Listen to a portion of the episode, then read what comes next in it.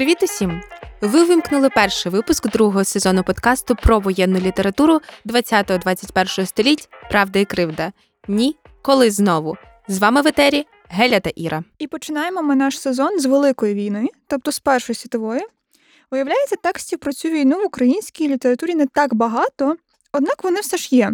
Сьогодні спробуємо собі дати раду з ними, зрозуміти, як же так сталося, що такий масштабний воєнний конфлікт, здавалось би, оминув нашу літературу. Це лише здавалося б. Але якщо література фіксує і намагається пам'ятати, то тут ми маємо насправді справу із тим, що немає про що особливо пам'ятати. Але це теж на перший погляд лише. Українці у цій війні були розділені між двома імперіями і були змушені воювати одне проти одного. І, власне, тут ми справді можемо говорити про те, що це така братовбивча війна. Але якщо ми подивимося на ці тексти, то там йдеться не лише про те, що брат іде на брата, брат вбиває брата. Окрім цього, там ще в підоснові є багато всього іншого. Є певна романтизація явища війни, є дуже багато авдіального, наприклад, наповнення, а не візуального. Також ми маємо якусь таку навіть розгалужену, я б сказала, систему жіночих досвідів, які нам подається війна в художніх текстах.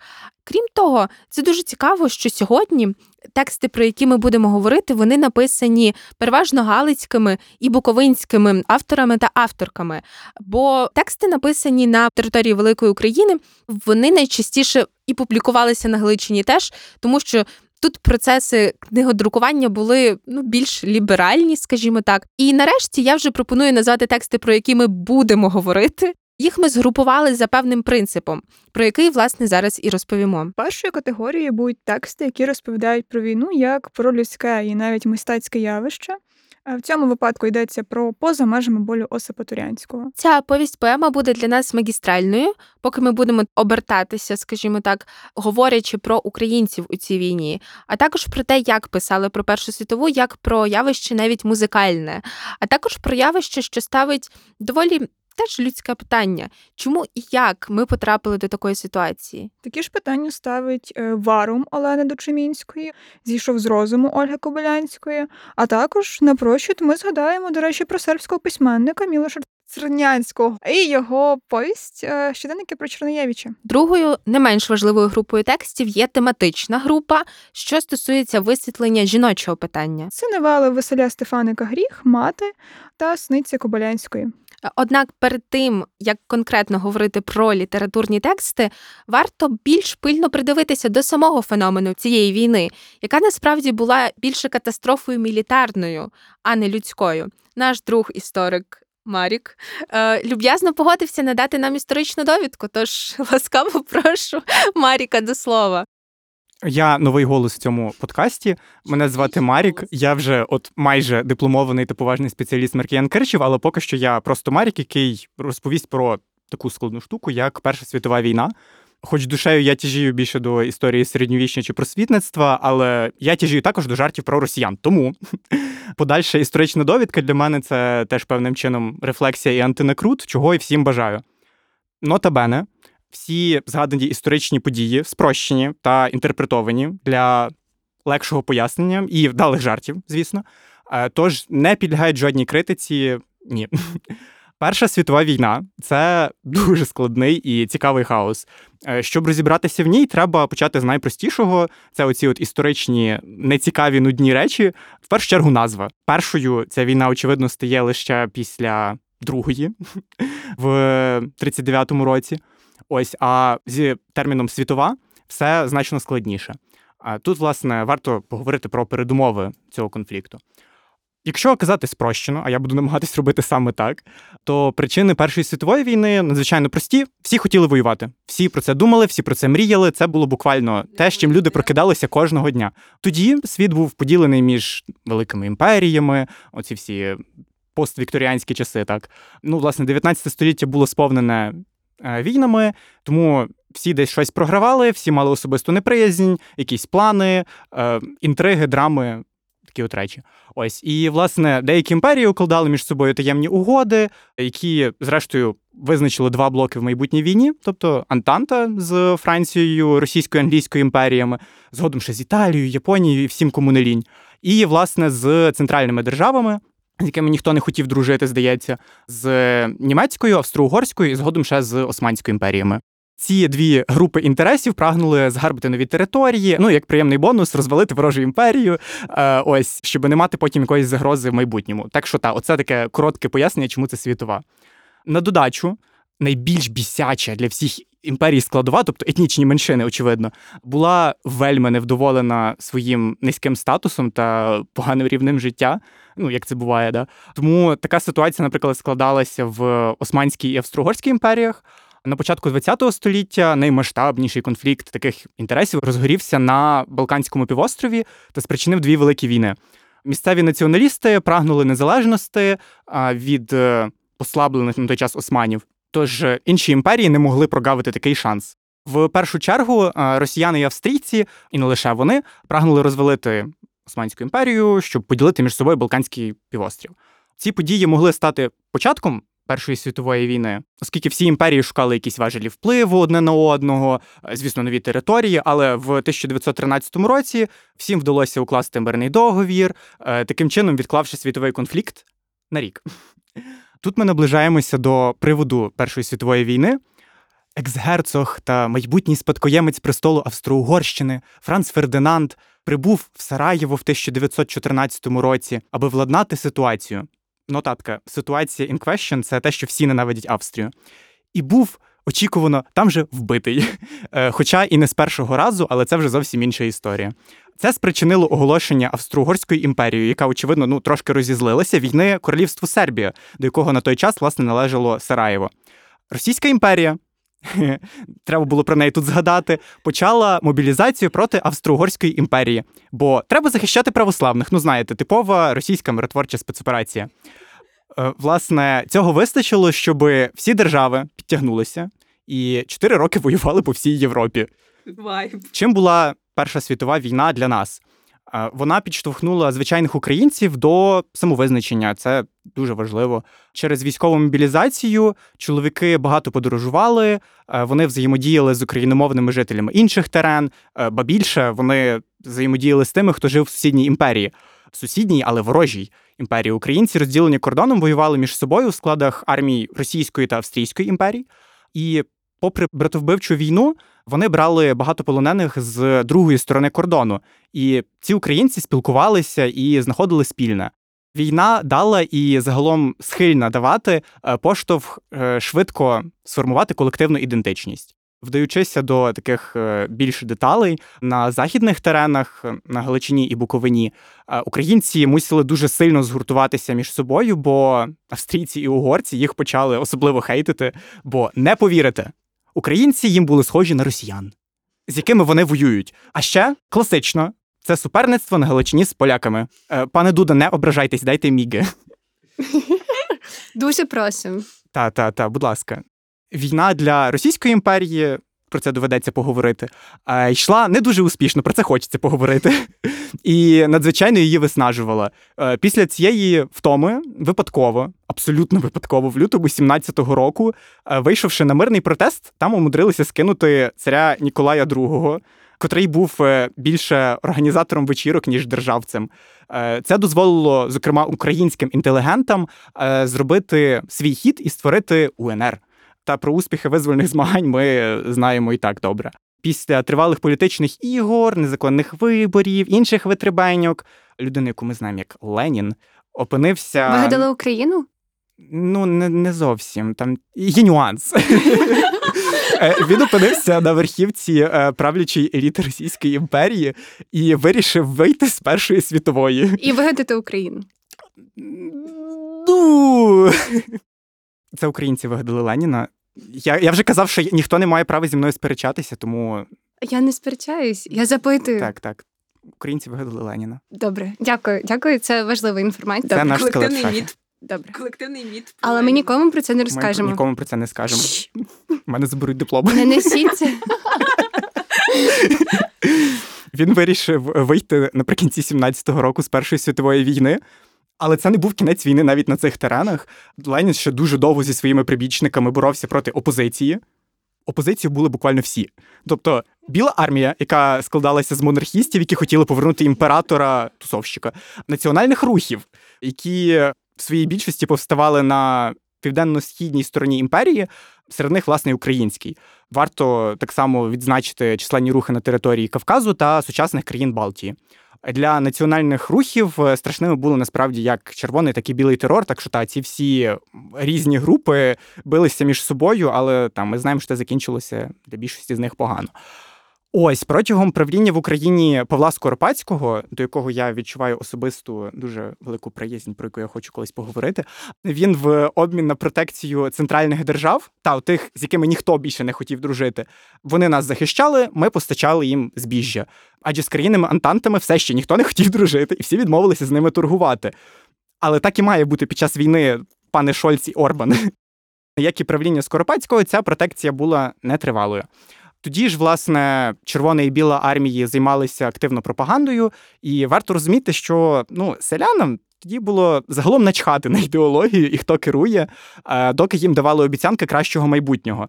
Тобто без війни, непосильних повинностей, зате вони мали завжди бути ситі і вдягнуті. Класичне «за все хороше проти всього поганого».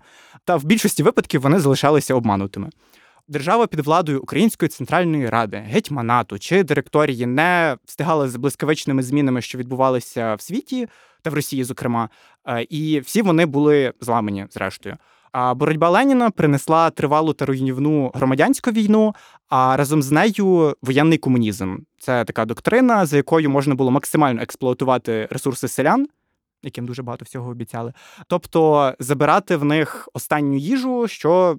зрештою, спричиняє голод 21-23 років. І, власне, ці ресурси забиралися для того, щоб в майбутньому побудувати утопічний комунізм. Фактично, це був клікбейт, адже комунізм в результаті так ніколи не був побудований, курс на нього взагалі, здається, не з'являвся, бо був тільки курс на соціалізм в всій радянській державі, але, зрештою, не про це мова. Для світу Перша світова закінчилася на рік пізніше, ніж для Росії, власне, в 18-му році. Під тиском Антанти та союзників центральні держави зазнали поразки, вони мусили її визнати. Відбувся розпад німецької, османської, австро-угорської імперії і російської, десь за компанією, напевно. У Східній і Центральній Європі почали поставати нові незалежні держави. Серед них могла би бути ЗУНР, але, не склалося. Британська та Французька імперії захопили колонії, які належали колись тим державам, які програли. Загалом результати війни були закріплені рядом мирних конференцій, відомих як Версальська система. Ця система, насправді, була настільки безглуздою і недосконалою, що фактично призвела до Другої світової вже через 20 років. Чому? Чому всі старання не вийшли? Все, насправді, дуже просто, тому що вони дурні, я вважаю так, це теж моя теорія.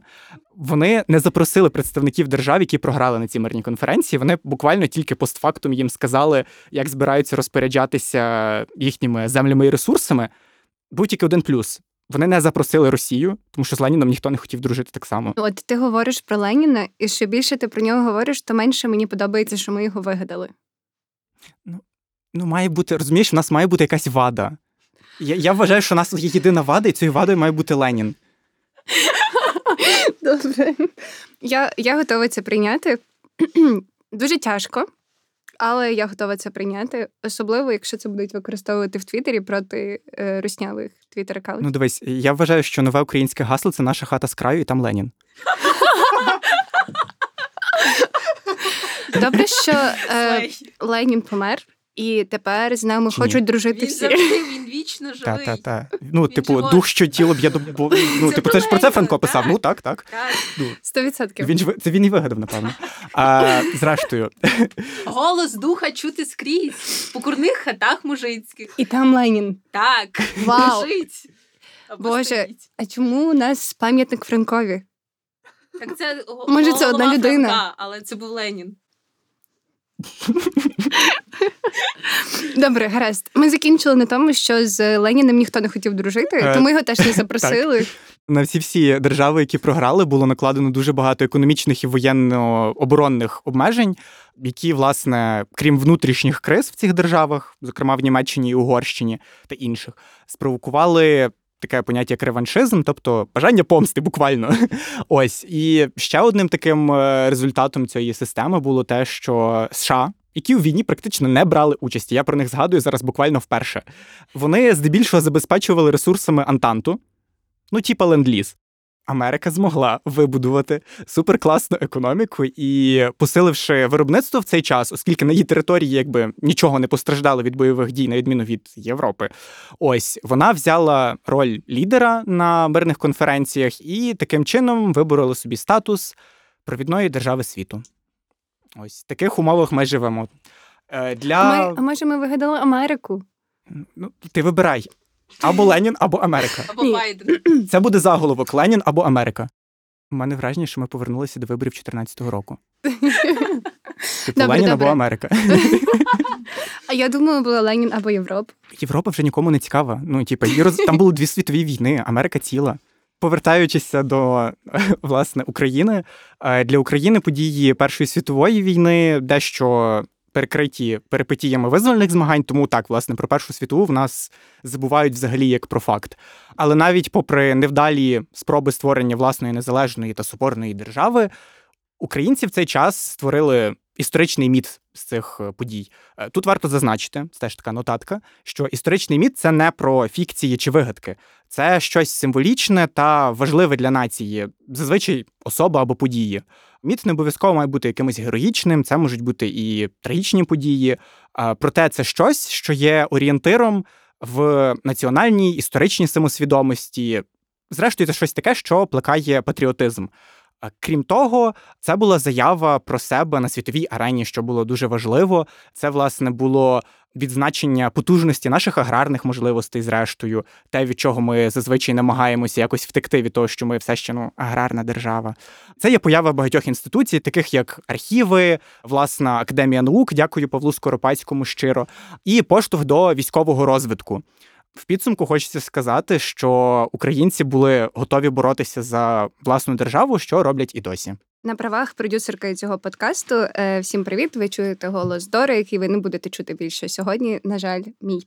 Я хочу сказати, що якщо ви хочете послухати окремий подкаст Маріка, де він розповідає вам про те, як ми вигадали Леніна і чому так сильно він любить Павла Скоропадського і хочу про нього поговорити, то ви обов'язково підписуйтесь на наш Patreon, надсилайте нам гроші на нашу картку, і ми побачимося з вами, і з Маріком, і з Гелою, і з Ірою. Ви зараз знову почуєтесь у наступних випусках.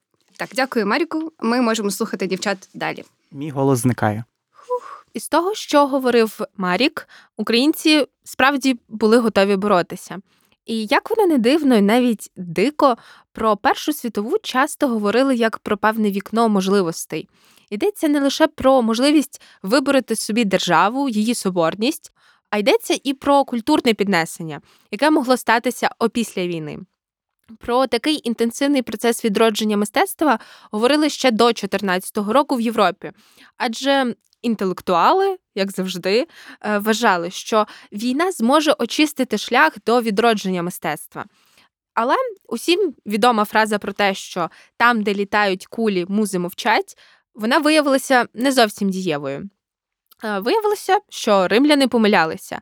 Тому що поет і критик в еміграції Остап Тарнавський вже після 2 світових воєн у 71-му році писав, що Велика війна, тобто Перша світова, допомогла вирватися нашій літературі з глибокої провінції у ширший світ.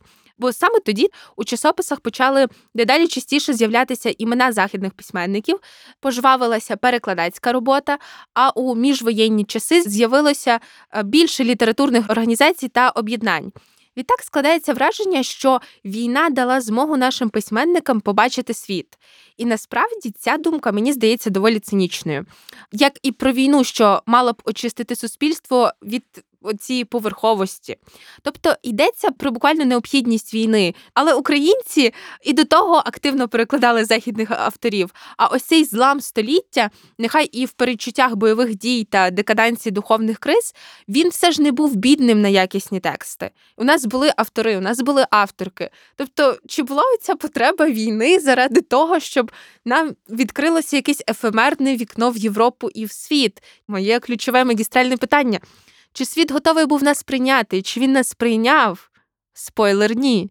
Але, Іро, даю можливість вам висловитися. Власне, я думала, до речі, часто над тим, що було б, якби не було, наприклад, першинства війни і, наприклад, Галичина залишилася в складі Австро-Угорщини, або була б ЗУНР, взагалі було б прекрасно. Я не думала, що насправді нас література непогано розвивалася, тобто та ж «Молода муза», попри те, що там доволі такі посередні якісь поетичні тексти, але багато чого хорошого, наприклад, в прозовому плані. Той же Яцьків чи, наприклад, чи будемо говорити про Турянського, тобто багато чого хорошого було. І навіть на Дніпрянщині, тобто, наприклад, була українська хата, яка навколо себе гуртувала багатьох прекрасних письменників, критиків, тобто, я не знаю, Євшан взагалі прекрасний, наприклад, Шаповал теж, Шаповал-Сріблянський псевдонім. І, тобто, було багато чого хорошого, і тут починається Перша світова війна, і українська хата перестає існувати. Тобто ця війна забирає в нас багато чого і дає значно менше, тому що от ми будемо говорити про тексти, які ми вибрали на цей епізод, і їх поєднує одна риса, вони всі експериментальні в певній мірі. Тобто вони всі доволі цікаві. І я пригадую, коли я читала вперше «Поза межами болі» в школі, мене насправді вражала от ця здатність Турянського говорити правдиво, але водночас красиво. Тобто для мене ці категорії не могли співіснувати тоді. Тобто я не могла повірити, що можна насправді написати щось дуже гарне, і це гарно буде болісним. А тепер я пропоную подивитися на Європу, яку всі так люблять, яку всі так обожнюють. Чи були там такі? Окей, там були такі тексти, але зазвичай, коли ми говоримо про війни, про Першу, про Другу світову, перше словосполучення, яке в нас спадає на думку в прив'язці до літератури, це втрачене покоління. Не знаю, це дефініція, яку вигадала Гертруда Стайн, мудра жінка, але це покоління прям в'їлося. І коли ми думаємо про війни, і про першу, зокрема, ми думаємо про ось це втрачене покоління. Хто це? Це, наприклад, Гемінгвей чи Ремарк. Це тексти не експериментальні. Це тексти буквально написані, навіть не дуже добре, якщо ми будемо говорити про Ремарка. Hi there. Тобто він... Нарешті.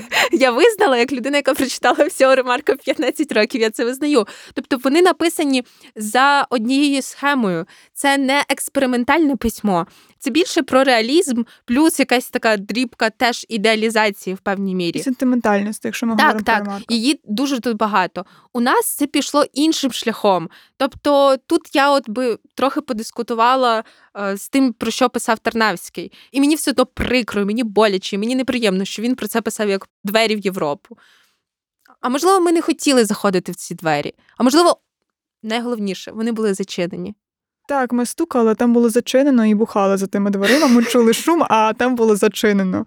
А нас не хотіли впускати, об'єктивно кажучи. Але якщо говорити насправді про Східну Європу, хоча це такий, на мене, політичний термін, якби там не було, Центральна Східна Європа, тобто на Балканах багато чого хорошого було написано, в Східній Європі, тобто Україна. А, тому що Балкани нас розуміють. Це абсолютно інше. Найкращі люди. Добре, Іра, я б хотіла, напевно, вже нарешті запропонувати і перейти до активних дій, тобто перейти до текстів цієї нової епохи, які, в принципі, мали ввібрати цю дійсність.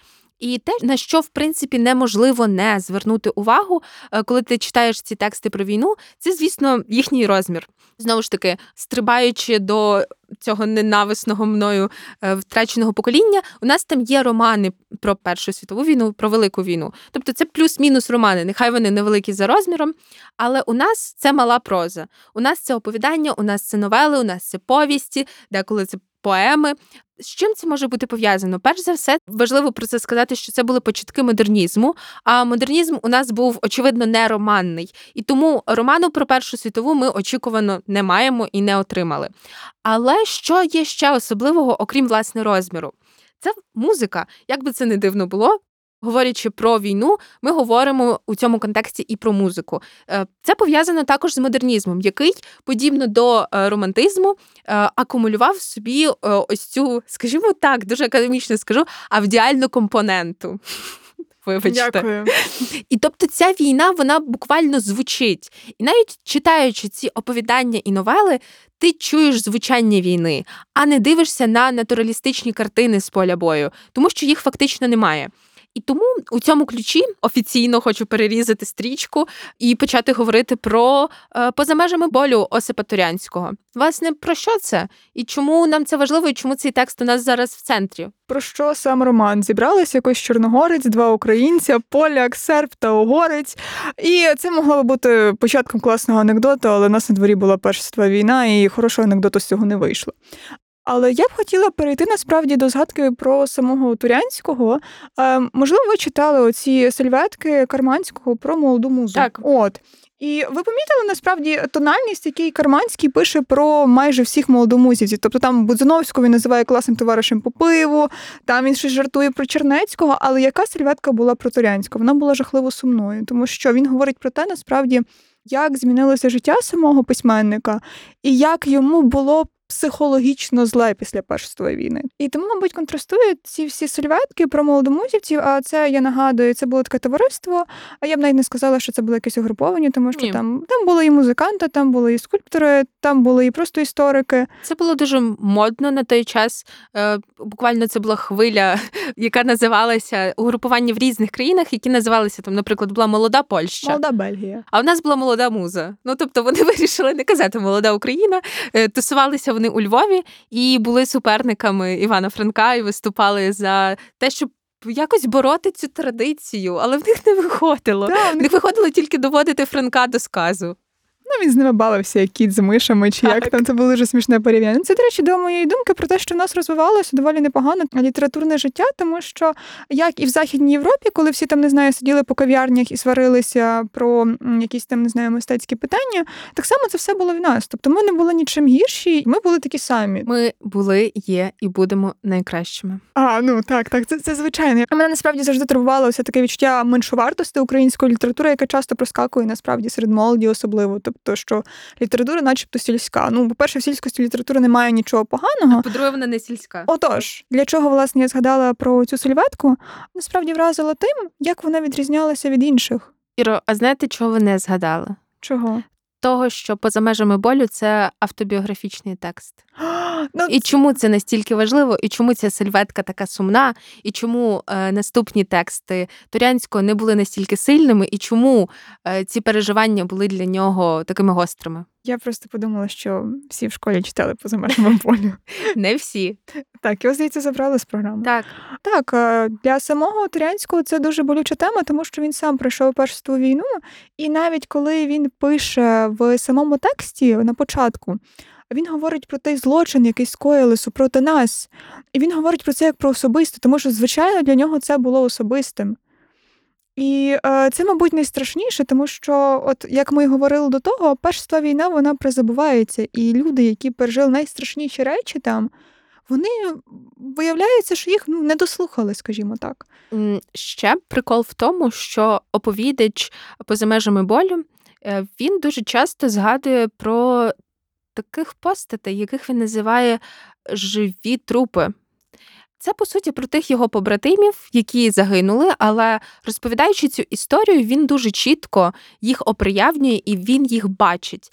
І для чого йому це? По-перше, він абсолютно не випадково говорить про живі трупи, тому що, насправді, в тому, як я це щитую, по-перше, він бачить їх, це ті люди, які загинули поруч з ним, по суті, загинули ні за що, а по-друге, це він живий мрець, який був там серед них, і він все-таки вижив. І з іншого боку, в нас є ця перспектива, коли він залишається цим живим трупом, і він продовжує говорити. Тобто, ословлювати ці події, для нього це не означає жити. Це означає тягнути за собою ось цей вантаж війни. Це не означає навіть рефлексії, тому що він все ще не може зрозуміти, як, за що і чому.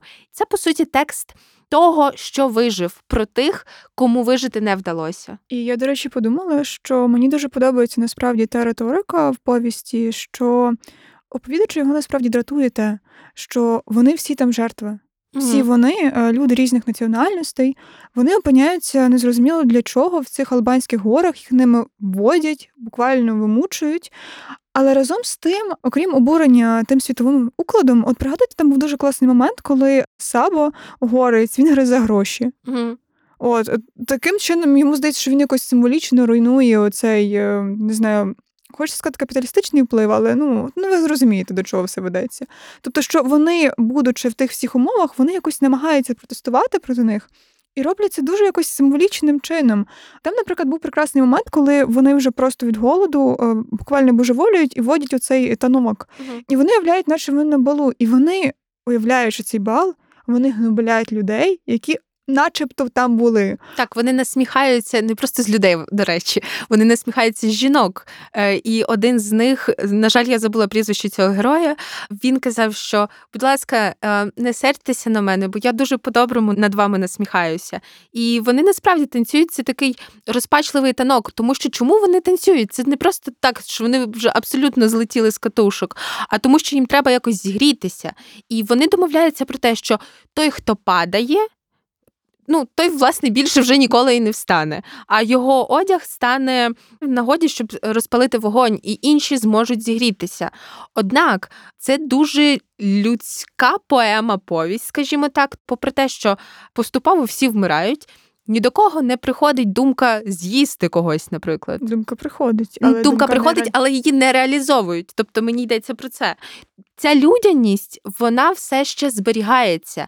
Тому що, наприклад, я читала статтю Остапа Славинського, який аналізував мілітарну прозу українську і польську, здається, і він писав про те, що Перша світова, вона була таким потрясінням мілітарним, тому що в нас є, там, наприклад, перша хімічна атака, тому що в нас є нові види зброї, яких не було до того.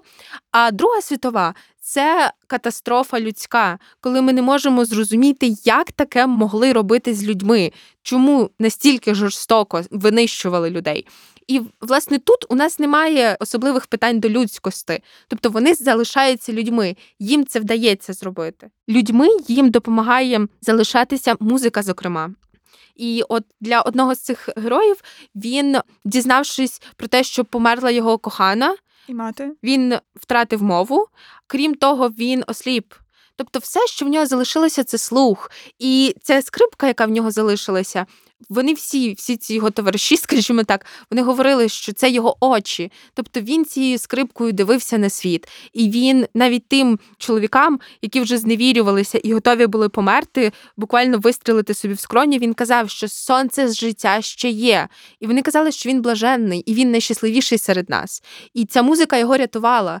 В певний момент він спалює цю скрипку. І це дуже травматично і дуже, не знаю, воно прям дуже трепетно, коли ти викидаєш цю скрипку, з якою ти ходиш, яка тобі слугує буквально як орган чуття. Я б, до речі, сказала, що в цей час багато письменників, вони, пишучи про війну, а вони пишуть надто красиво, і ми про це будемо говорити дуже часто. Так. І я знаю, що я трішки ухиляюсь від теми, але мені згадався текст Яцкова «Діточа грудь у скрипці» чи якось так, де вводиться танок, але головний герой, чи як дитина, він відчуває шалену тривогу. Тобто нічого доброго він не відчуває, він намагається кликати свою маму, яка танцює, і це просто текст, який ти навіть не можеш переказати. Це просто така суцільна тривога. І коли я читала про цей танок, мені здалося насправді, що це щось подібне в Турянського теж. Тобто я розумію, що там була практична мета, чому вони танцювали. Так, і розпач все-таки там теж відіграв свою роль. Так, і ще, що мені здається подібним майже у всіх текстах, про які ми будемо говорити, у нас є така от межа між нормальністю і божевіллям, і це ніби як прослизання в щось між цими двома категоріями такими полярними. І ми часто будемо говорити про цю меланхолію, ми часто будемо говорити про цей розпач. З іншого боку, зрозуміло, що чому ми про це говоримо, тому що ми говоримо про війну, але разом з тим воно якесь таке все напівпритомне. Це ніби якийсь такий стан зміненої свідомості. Ось це, так. І мене це насправді дуже вражало, тому що коли ми говоримо про Другу світову війну, в нас менше цього. Тобто в нас є більше... У нас немає якихось сантиментів до цього. Є більш чітке усвідомлення. А тут так.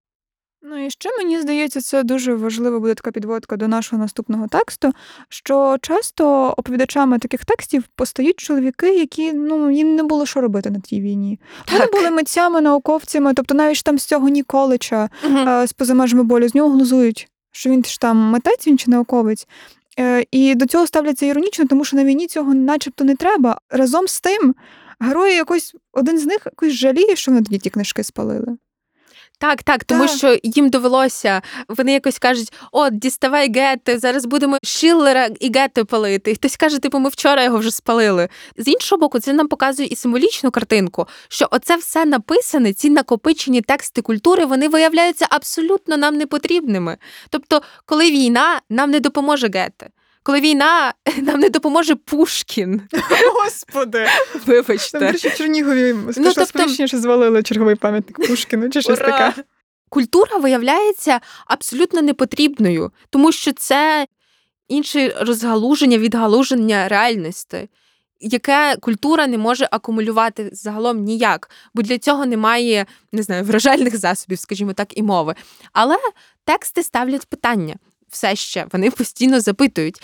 Вони запитують, навіщо? І вони запитують, чому? І от, власне, текст «Варум» перекладається «навіщо?». Це зовсім невеличкий текст. Я б хотіла почути, що ви про нього думаєте. І хотіла б почути про таку цікаву штуку. Справді, оповідачами цих історій є чоловіки. Але це не токсична маскулінність. Як ви думаєте, чому так сталося? І намагаюся вас підвести, власне, до конкретного тексту, до Варум Дучимінської.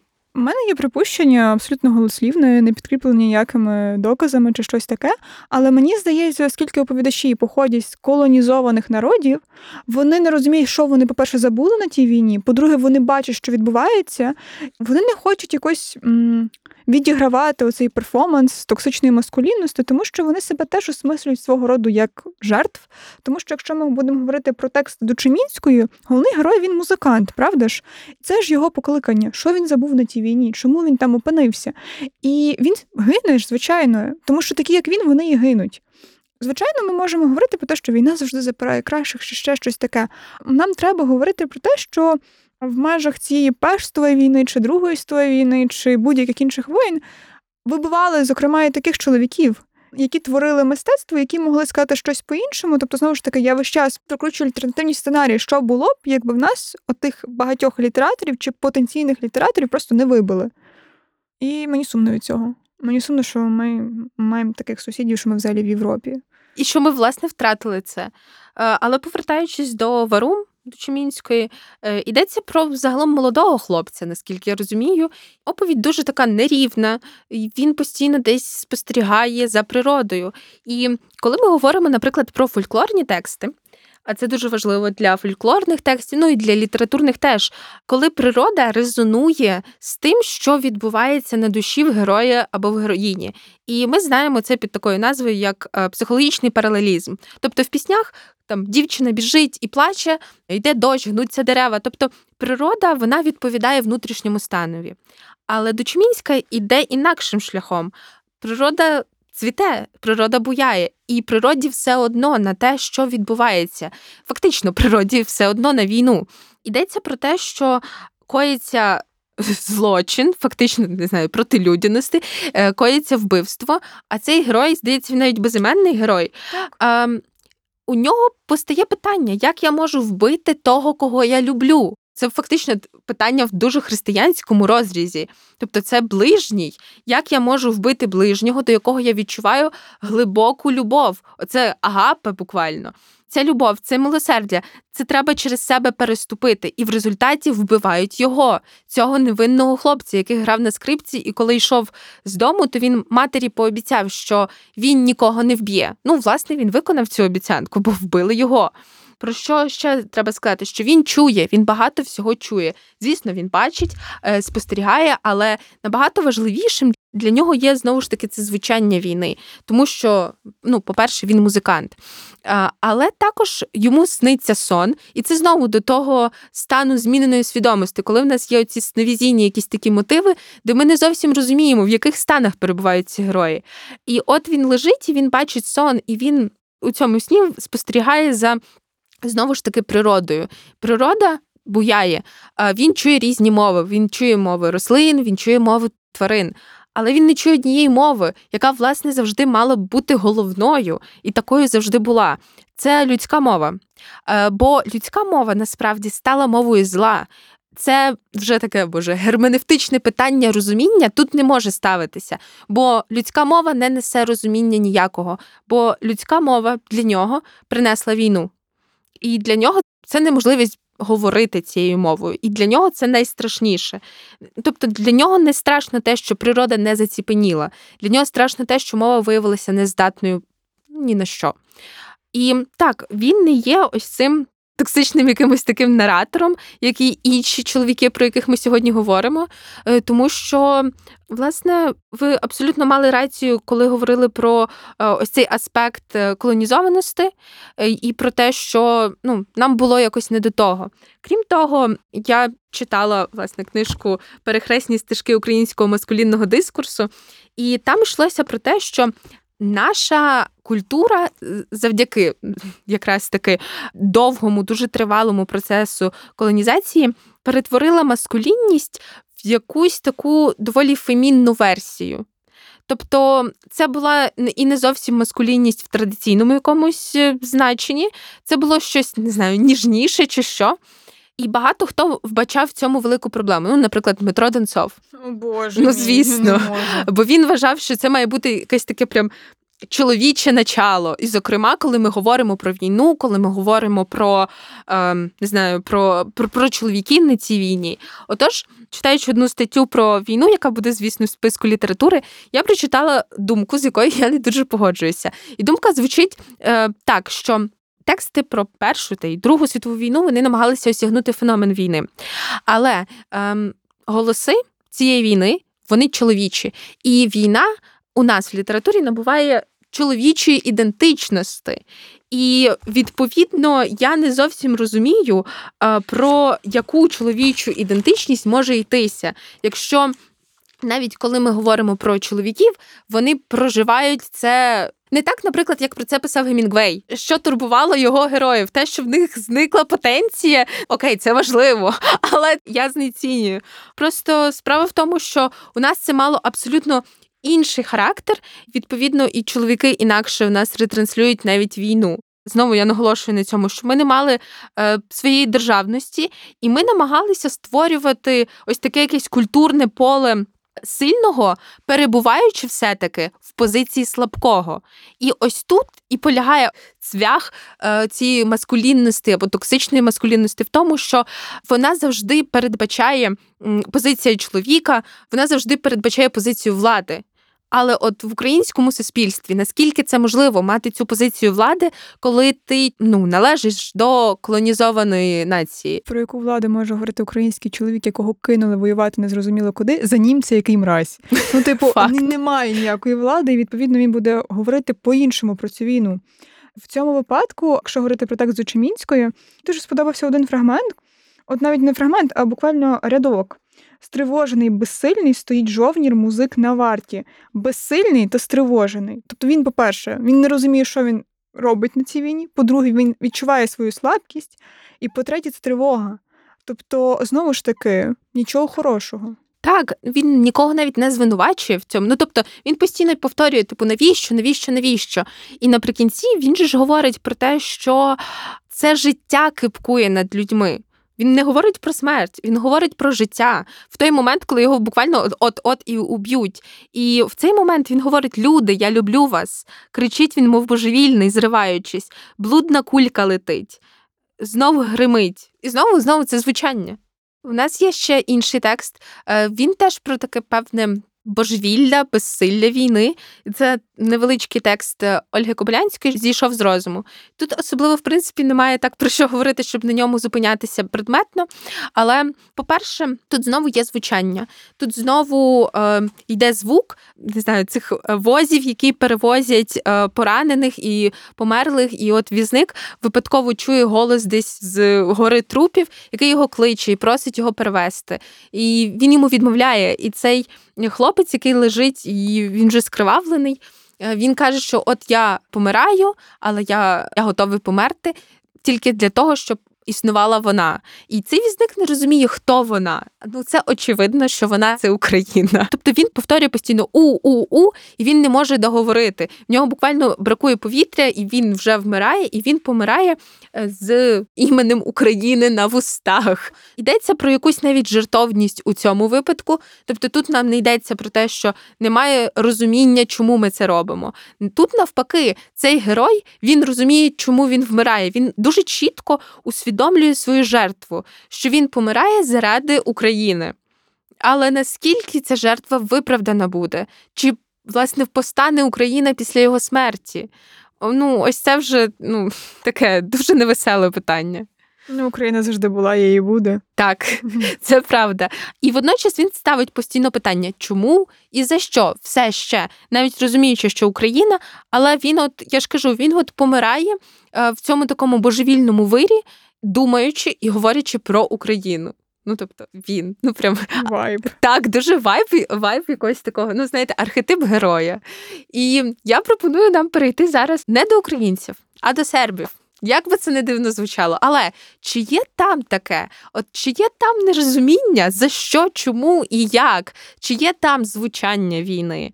Наскільки тексти українські і сербські у цьому випадку можуть перегукуватися? В цьому випадку перегукується дуже класно. Я буду говорити про щоденник про Чернеєвича Мілоша Црнянського. Цього разу я вимовила прізвище нормально. Це звучало дуже тяжко. Так, прізвище серби і приголосні, я не знаю. Там голосні, так повтикаєте, будь ласка, заради всього святого. Їм русня позичить.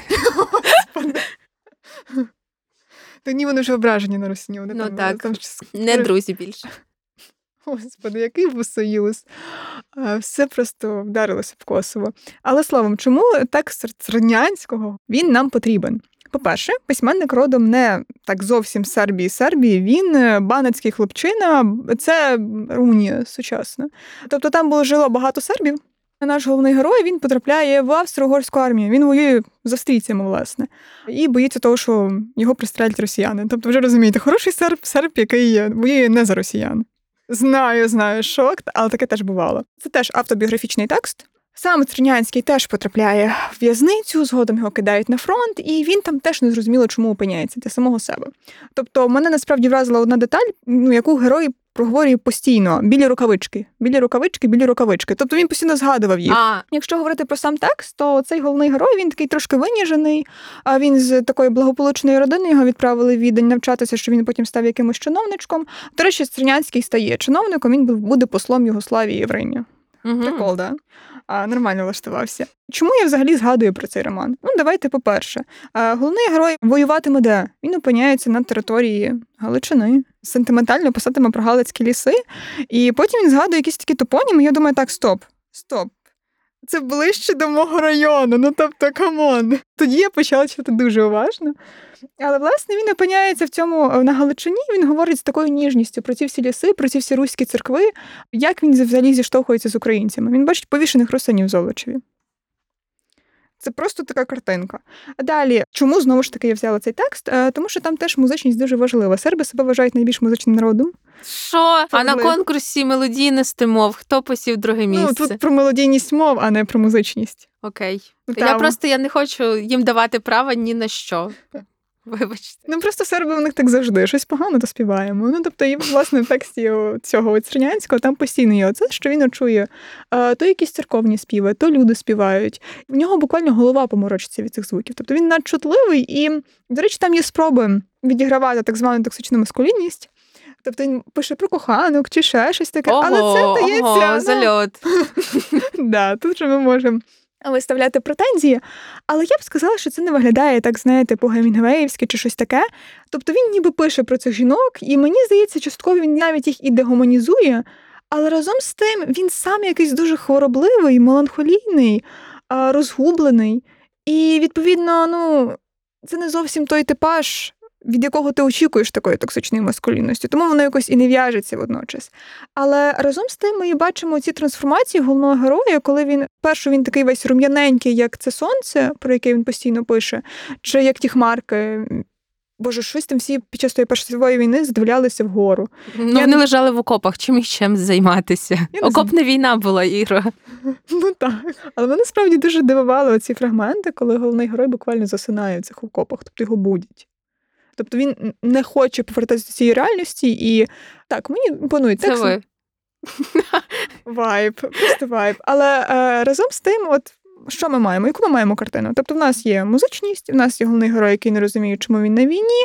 Герой намагається відігрувати токсичну маскулінність, ламається об власну меланхолію. Він там, до речі, потім захворів на сухари. Тобто там весь набір... Я тільки хотіла сказати, 3 в 1. Так, 3 в 1. Але я згадаю фрагмент, про який могла б і не згадувати. Але в нашого героя, звісно, є сентимент до Росії. І коли він знаходиться десь за кордоном, чи це здається навіть вдома, я забула от саму місцину. Там є росіяни, російські оці військові. Вони харчуються буквально зі смітника. Тобто вони. І от наш головний герой, він каже, от я симпатизую цим росіянам навіть більше, ніж своїм. Це ще не найсмішніше. Який жах. Це ще не найсмішніше. Він підходить до тих росіян, тому що він хоче з ними поговорити про Рєпіна. А ці росіяни не знають, хто це такий. Тобто в цьому тексті... Яка класична ситуація. Це просто прекрасно. Але в цьому тексті мене ще найбільше вражає те, що серби, вони були дуже прошарені в російській літературі. Тобто там послання не на якихось там Тластаєвських. Там говорять про Арцебашева, Лермонтова, Горького і так далі. І дуже смішно, що він очікує від тих росіян такого ж розуміння своєї культури, яке є в нього. Він підходить і каже, що там по Рєпіну. А вони кажуть, ми не знаємо, хто це такий. Це просто трішечки абсурдно виглядає. Але да, там постійно там Росія. Власне, якщо говорити загалом про чоловічі образи, які постають у згаданих текстах, тобто, як і було згадано, токсичної маскулінності по факту нема. Тобто є спроби її там проштовхувати, це письменник сербів, боже. Та то, як завжди, я не знаю, що там... Текст прекрасний, до речі. Це я так, сміюся, але текст прекрасний. Цього в нас немає. А в нас є оця розгубленість, яка абсолютно зрозуміла для що чоловіків, що для жінок. Нам треба було триматися тих часів. Тобто щось там почалася Друга світова війна, от я не знаю, от просто щось пішло не так, дуже серйозно.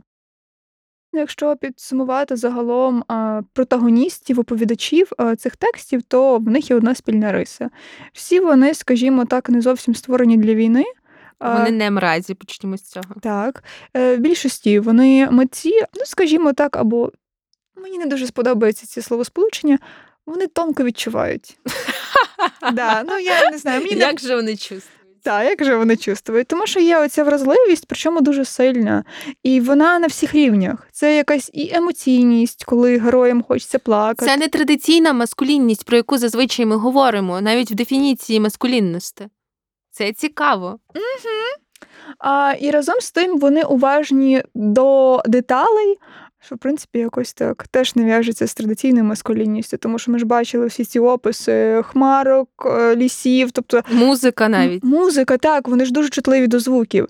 І це теж, насправді, доволі специфічно, тому що немає, по-перше, цієї глорифікації війни, є оця... За що, чому, навіщо. За що, чому, так. Навіщо, а ще природа гарна. Природа гарна, природа буяє, а мені зле, мене зараз уб'ють. Тобто... Вайб, просто... Це мене насправді якось і тішить з одного боку, тому що є такий текст, а з іншого боку, мене не тішить причина, чому такі тексти з'явилися. Звісно. Непогані навіть тут, скажімо. Так, щось завжди. Дуже, дуже прикро це визнавати, але це правда. В принципі, з чоловічими досвідами ми, здається, розібралися, дали собі раду. Тепер я пропоную поговорити про жіночі досвіди, тому що це такі ситуації, які, в принципі, різняться. Тобто в нас є Перша світова, але абсолютно по-різному на неї реагують і живуть в цих умовах чоловіки і жінки. Як про це нам розповідають художні тексти? І якими там є жінки? Повернемось до початку, згадаємо «Поза межами болю», де жінка, по суті, для головного героя Оглядівського, вона є, скажімо, таким засобом зачепитися за реальність, продовжувати жити далі. Вона, по суті, для нього рятівне коло. От. Але для його польського товариша жінка є ледь не причиною того, чому він так хоче померти. Він помирає одним з перших, тому що в нас є питання подружньої зради. Як виходить на взагалі оця вся дискусія? Ми говоримо про жінок, які зраджують, але ми не говоримо про жінок, які потенційно могли бути зґвалтовані і так далі. Тобто навіть якщо ми будемо говорити про Стефаника, в нас от є цей факт вагітності, коли чоловіка немає вдома, Але причина цієї вагітності, вона теж не дуже то й уточнюється. Тобто могло статися різне. І ми, до речі, дуже мало говоримо про воєнні злочини в такому більш вузькому значенні цього слова, коли справа стосується Першої світової війни. Тобто, коли буде Друга світова війна, господи, проходимось просто по всьому, тут нас все є, а тут у нас просто є жіночі персонажки, такі як фон своєрідний, над якими чинять певні злочини, вони чогось відступаються від моралі, але разом з тим ми отримуємо якусь таку дуже поверхневу картину. І навіть якщо говорити про Стефаника, у мене немає претензій до того, як він пише про жінок. Але разом з тим це якесь не дуже глибоке бачення, чи що? Я б хотіла почати, напевно, трохи з узагальнення і перейти до конкретного.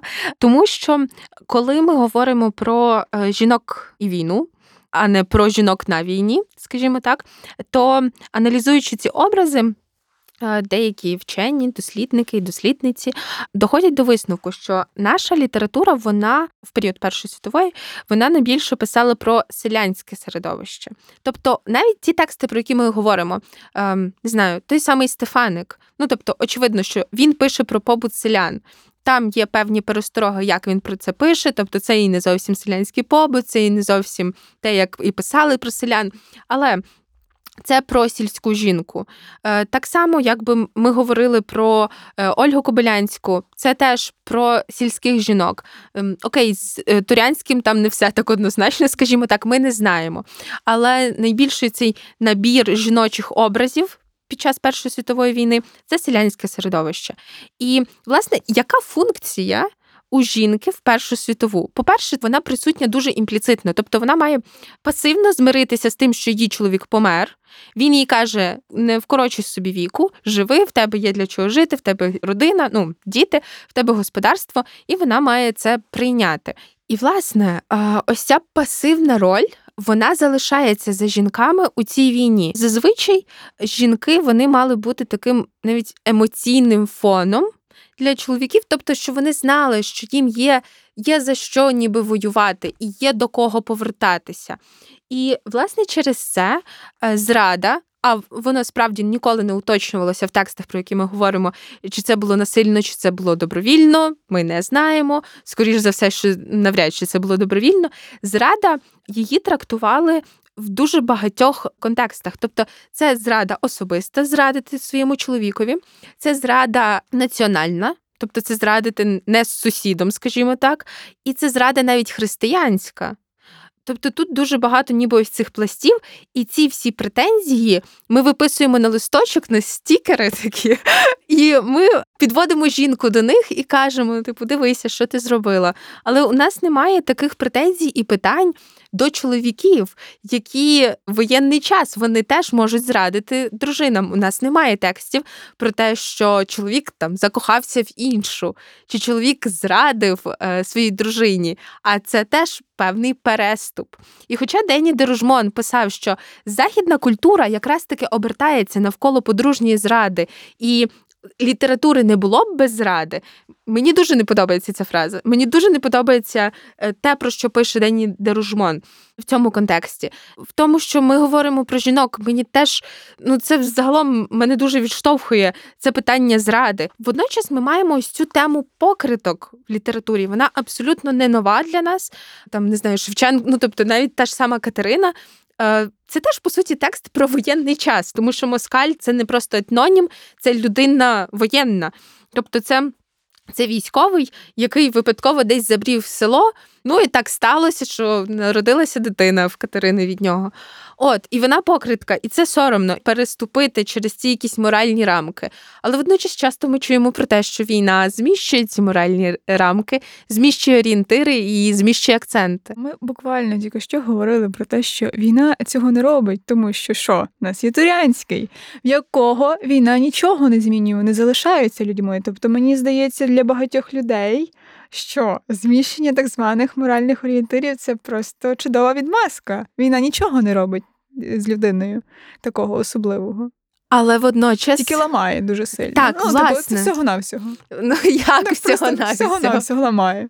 Дуже серйозно, на все життя. Але ламає вона, власне, кого? Вона найчастіше ламає чоловіків. в цих текстах, а жінок їх, ну, тобто, ламають буквально інші. Це ніби активна позиція чоловіка, який воює, і якого ламають, ну, по суті, скажімо так, обставини. І це пасивна позиція жінки, до якої приходять і яку гвалтують, над якою знущаються, про яку ходять чутки, що вона зрадила, як, наприклад, у Стефаника. Її зневажає все село за це. І, наприклад, тут ми вже говоримо про гріх Стефаника, і там чоловік повертається з війни.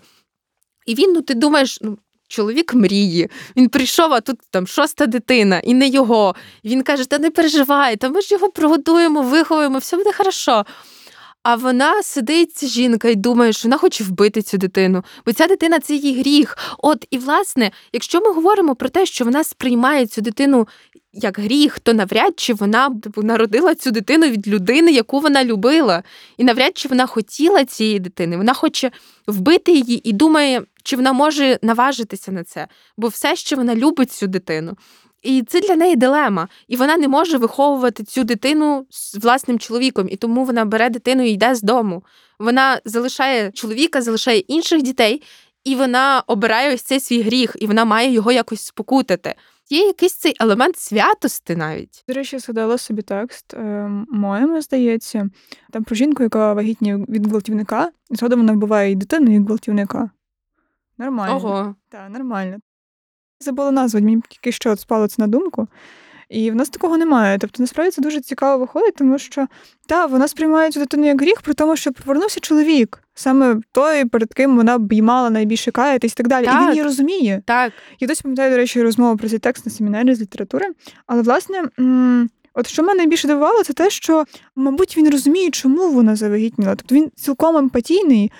Але разом з тим у нас є, скажімо так, сільська жінка, на яку натягнула купа, ну, і упереджень, і комплексу вини, і так далі в селі. І її вже нічого не переконає. Плюс зрозуміло, що досвід точно був не найкращий в неї в житті.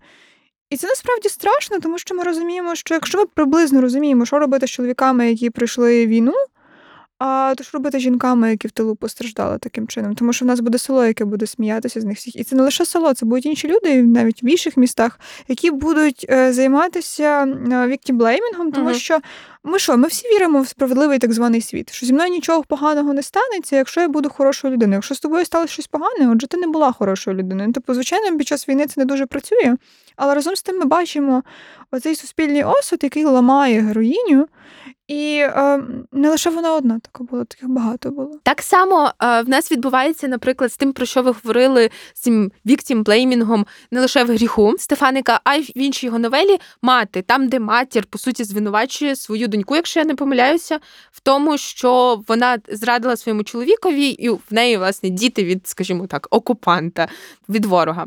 Окей. І тут ми маємо те, що найближчі, не лише чоловік, але, наприклад, мати, тебе можуть звинувачувати в тому, ну, в чому ти взагалом невинна взагалі. Крім того, у нас є текст, який називається «Сниця».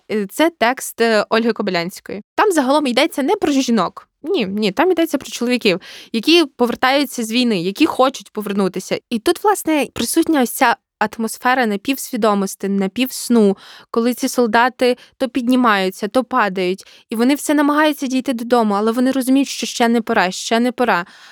І, ну, вони ніби продовжують воювати і думати про дім. І, відповідно, що ще можуть думати про дім, як не про ось цей образ жінки і образ дітей, наприклад. Але тут я б хотіла сфокусуватися не на жінці, навіть не на солдатах, а на тому, що як про матір говорить дитина, як дитина бачить війну. Але це навіть не про війну, а про зраду дитячими очима. Тому що діти, а це дуже узагальнений текст, де в нас немає героїв персоніфікованих, в нас немає конкретного героя, героїні з іменем. Вони всі щось колективне і дуже загальне. І тому діти там теж, це якась така зграя дітей.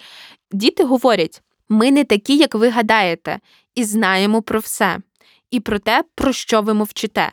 Дарма, що ви жадаєте їх з тамтої сторони. Ваші очі звернені, як на образах, догори. Заповняєте церкви, зачиняючи нас дома в голоді і холоді, щоби ми не бігли за вами і нічого не знаємо. Скажемо все. Тобто діти, по суті, підозрюють, навіть не підозрюють, вони прямим текстом говорять про те, як їхні матері зраджують їхнім батькам у них на очах. І це теж така дуже патологічна якась картинка. І от тут ми маємо те вже, про що ми поговорили тисячу разів, про це сільське середовище. Водночас ми маємо іншу модель жінки під час війни і навіть на війні. Йдеться про Софію Галечко. Це перша хорунжа в Україні наша. І, тобто це жінка, яка боролася, це жінка, яка перебувала на війні, це жінка, яка писала про війну щоденник, і це жінка, про яку писали художні тексти. Тобто це, очевидно, не селянка, тому що ми маємо свідчення про те, що вона читала, а це були загальновизнані європейські, як завжди, автори, канон, філософи, письменники. Ми бачили те, що вона писала, і це теж доволі сильні тексти. І це інша модель того, що жінка нарешті починає виборювати собі право, навіть на війну, на те, щоб піти воювати. Не знаю, не за те, щоб за свої права, тому що Перша світова, зокрема, і дала поштовх до розвитку емансипації, але воювати, зокрема, і за свою країну. Тобто це не лише пасивне споглядання, а й активна участь загалом в житті, у різних проявах цього слова «житті», скажімо так. І тому мені здається, що тут якраз таки ми маємо різні моделі жінок, просто, на жаль, найпоширенішою виявився оцей образ жінки, яка зраджує, принаймні в тих текстах, про які ми говоримо. Отож, спробуємо підсумувати зараз? Спробуємо. Чому ми взагалі звертаємось саме до Першої світової війни? Тобто, якщо б ми захотіли, ми могли б почати одразу з другої, почати одразу з третьої. Про це нам є ще розповісти. Так. Але разом з тим, всі ці досвіди, вони є важливі, тому що, як би там не було, все з усім пов'язано. Тобто досвід Першої світової війни, він так чи інакше потім вплине на досвід Другої світової війни в літературі. Тобто все рівно будуть акценти зміщуватись і так далі. Тобто все рівно не є все забуте. З всіх текстів, що ми говорили, в принципі, можна радити читати всі. Чому б і ні? Тобто вони хороші. Тобто якщо говорити, власне, про літературу, про Першу світову війну, те, що ми казали, тобто вона здебільшого експериментальна, і це прямо якісні тексти. Справді. І вони нам показують інший бік письма про війну. Не те, до якого ми, в принципі, звикли. Дуже такого прямого. Це буквально письмо в лоб. Те, як ми бачимо ці письменники втраченого покоління, в нас це інакше. І цим воно і цікаве. Тобто нам важливі ці тексти тим, щоб побачити, як ми проживали цей досвід. Не те, щоб зараз він нам буде прям дуже релевантним. Те, як Турянський бігав навколо вогнища. Ні, але ми зможемо простежити ось цю тяглість навіть, як українці почувалися під час Першої, згодом вже Другої світової війни. І ми зможемо дійти до певних висновків, я сподіваюся. І це своєрідний такий антидот до цього патосу, тому що ми звикли говорити про війну або як про щось героїчне, або про щось надто трагічне. А тут ми отримуємо зовсім іншу перспективу. Ми отримуємо перспективу розгубленої людини, яка не розуміє нашу, за що. Так, яку справді буквально кинули в цю війну. Так, і я розумію, що цей досвід аж ніяк не резонує з тим, що відбувається зараз. Тобто тут ніхто нікого не кидав, тут буквально на нас напали. Але разом з тим, оце така спроба зупинитися і просто запитати себе кілька разів, що відбувається навколо, спробувати осягнути весь цей абсурд, воно дуже потрібне. Воно потрібне і зараз. А якщо спробувати якось об'єднати всі тексти і використати щось спільне для них всіх, то в нас буде зовсім інша модель маскулінності. І фемінності, зокрема, теж. І фемінності теж. Все рівно ми більше говорили про чоловіків, так. Тому я так роблю акцент, тому що це зовсім інша модель поведінки і зовсім інше ставлення до війни. Тобто тут чоловік не який там думає, що він герой, чи воює за щось. Тут чоловік, який буквально не розуміє, для чого він воює, який не відчуває себе героєм, який відчуває себе безсилим, і це постійно артикулює. І знову ж таки, те, що я казала, експериментальність теж важлива, тому що в основному оповідачі цих текстів, вони будуть такими чоловіками з академічним чи з якимось мистецьким бекграундом, і які зовсім по-іншому дивляться на це все, і які тонше відчувають. Боже, це якось так комічно звучить, не це аж другий повторюю, тому що я просто не можу нічого іншого підібрати. Тобто це справді дуже якась така вразливість, і головне відсутність страху перед цією вразливості, тому що чоловіки цього ж соромляться, а тут навпаки воно це культивується. А що ви посміхаєтесь? Давайте. Кажіть, що ви там собі надумали. Та нічого, я просто подумала, як добре українська література змогла розбити концепт токсичної маскулінності. Ну, вона то розбила, а потім вона все знала. Ми про це ще будемо говорити, про те, що Радянський Союз нам дав оцю, не знаю, мрію про красиву якусь токсичну маскулінність, коли треба пожертвувати собою і бути мразю. Оце російська культура. Це російська культура. Наша продюсерка Дора запитує, якщо ці тексти ображають жінок і зображають їх як пасивних, чому тоді ми маємо їх читати? Ну, я думаю, насправді, що ми нічого нікому не повинні, їх можна і не читати. Дякую. Але, по-друге, мені здається, це насправді дуже цікаво, тому що в мене постійно є відчуття, що щось не договорили мені. Тобто, от мені подали картину цієї зради, а мені не договорили. І це, насправді, виникає якась дуже така цікава полеміка, дискусія з самим текстом. Коли ти читаєш, ти розумієш, що там умовного Стефаника, в нього були хороші наміри. Але разом з тим, у нас є оця пасивність, у нас є оця недоговореність. Це навіть добре написаний текст. От. Почнімо з цього. Просто те, що він описує жінку не з найкращого боку. В цьому його проблема. Але разом з тим, вони, ці тексти, не позбавлені емпатії. І це дуже важливо, тому що у нас є ця жінка, яку можуть засуджувати інші, але тут важливо те, що ми бачимо, як почувається вона. І ось це, насправді, те, заради чого можливо і варто читати ці тексти. Якщо коротко приказати, то цей досвід, він весь такий поганий, але ця жінка, вона ж все рівно не зображається як негативна якась персонажка. Тобто ми все рівно можемо її співчувати. Ми її співчуваємо. От і тому цей текст, ці тексти, скажімо так, набір текстів, він тоді спрацьовує. Тому що ми можемо співчувати і не звинувачувати її. Що ж, просимо вас не забувати все, про що ми вам наговорили, і йти читати. А також ставити нам зірочки і ділитися своїми читацькими досвідами. Нагадуємо, що ви слухали перший епізод подкасту «Правда і кривда» його другого сезону «Ні, коли знову», у якому ми говоримо про воєнні тексти 20-21 століть. Ви можете підтримати наш подкаст на Патреоні або здійснити переказ на картку. Дякуємо за запис студії голосового запису 20К, що на вулиці Колеси у Львові. З вами були голоси Ангеліни та Ірини. Бережіть себе, ну і, звісно, нехай вам буде повно.